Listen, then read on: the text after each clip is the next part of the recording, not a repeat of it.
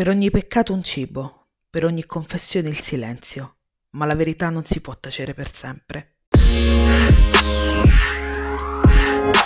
Buongiorno a tutti. Nel podcast di questa settimana vorrei parlare con voi di un romanzo scoperto un po' per caso, ma che mi ha colpita e rapita fin dalle prime pagine. Mi sto riferendo alla Custode dei Peccati di Megan Campisi, edito in Italia dalla casa editrice Nord. May, poco più che una bambina, ha rubato un pezzo di pane ed è per questo che è stata arrestata. Come per tutti i ladri, avrebbe di gran lunga preferito essere impiccata. Invece il giudice ha scelto per lei una pena ben peggiore della morte. Infatti la condanna a diventare una mangiapeccati. Le mettono il collare di ferro per essere subito riconoscibile e le incidono una S sulla lingua. Da quel momento è costretta al silenzio. Rinnegata da tutti e scansata come fosse un'appestata, May trova rifugio a casa della mangiapeccati anziana, che le insegna le regole del mestiere. Infatti le mangiapeccate sono chiamate a casa dei morenti per ascoltare i loro peccati e mangiarne i cibi corrispondenti, così che la loro anima possa volare leggera in paradiso, perché i loro peccati ormai gravano su qualcun altro. Un giorno May e la sua anziana maestra vengono chiamate a corte, dove una dama è in fin di vita.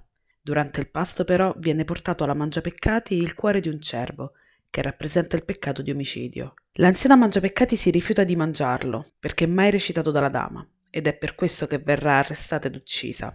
May è costretta a mangiare il cuore di cervo, ma giura su se stessa che renderà giustizia alla sua mentore. Scopre così una rete di menzogne che provengono direttamente dal cuore della corte e che la condurranno in luoghi misteriosi e pieni di odio, ma farà quanto è in suo potere per vendicare la sua maestra. La custodia dei peccati prende spunto da una figura storica realmente esistita, quello del mangiapeccati, Infatti, in un medioevo religioso fino all'ossessione, degli uomini di umili origini, per garantirsi un pasto e pochissime monete, decideva di accogliere su di sé tutti i peccati di persone che in fin di vita volevano ripulirsi la coscienza, permettendo così alla loro anima di volare in paradiso. Questa figura sembra trovare le sue origini in Galles e nelle zone limitrofe, e, non a caso, il romanzo si svolge in un'oscura Inghilterra tra 700 e 800, dove la religione sembrava solo essere la scusa per controllare il potere e le persone. È proprio la figura della Mangiapeccati a rendere questo libro unico nel suo genere. Personalmente mi piace moltissimo quando nei romanzi vengono inserite figure che traggono le loro peculiarità da personaggi folcloristici e vi si costruisce un intreccio intorno. Il racconto fila liscia fino alla fine e i plot twist arricchiscono la storia che tiene con il fiato sospeso fino alla fine. Megan Campisi, grazie alle sue descrizioni accurate e sensoriali, ha avuto la capacità di consentire al lettore un'immersione a tutto tondo, permettendoci di sentire i rumori, di percepire gli odori e di vedere i luoghi. Un viaggio realistico in un'epoca oscura dove ciò che non si comprendeva veniva imputato alla stregoneria. Caratterizzato da personaggi eclettici e unici, La custodia dei peccati è un romanzo che va letto tutto d'un fiato, perché sinceramente parlando è impossibile fare diversamente. Se vi chiedete perché dovreste leggere La custodia dei peccati, eccovi alcuni ottimi motivi. È un giallo dalle tinte storiche che si immerge a piene mani in un passato oscuro, dove niente è ciò che sembra.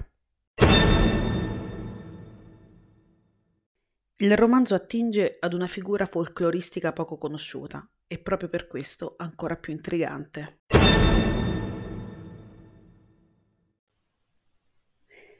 Nonostante non sia un fantasy, in certi momenti della trama non riesce a comprendere se effettivamente della magia non ci sia davvero. Plot twist e trame collegate fino alla fine e un'ambientazione nera che è impossibile da dimenticare. Insomma, ora sta a voi decidere. Io sono Aurora e questo è il mio canale, un podcast nel cassetto. Alla prossima!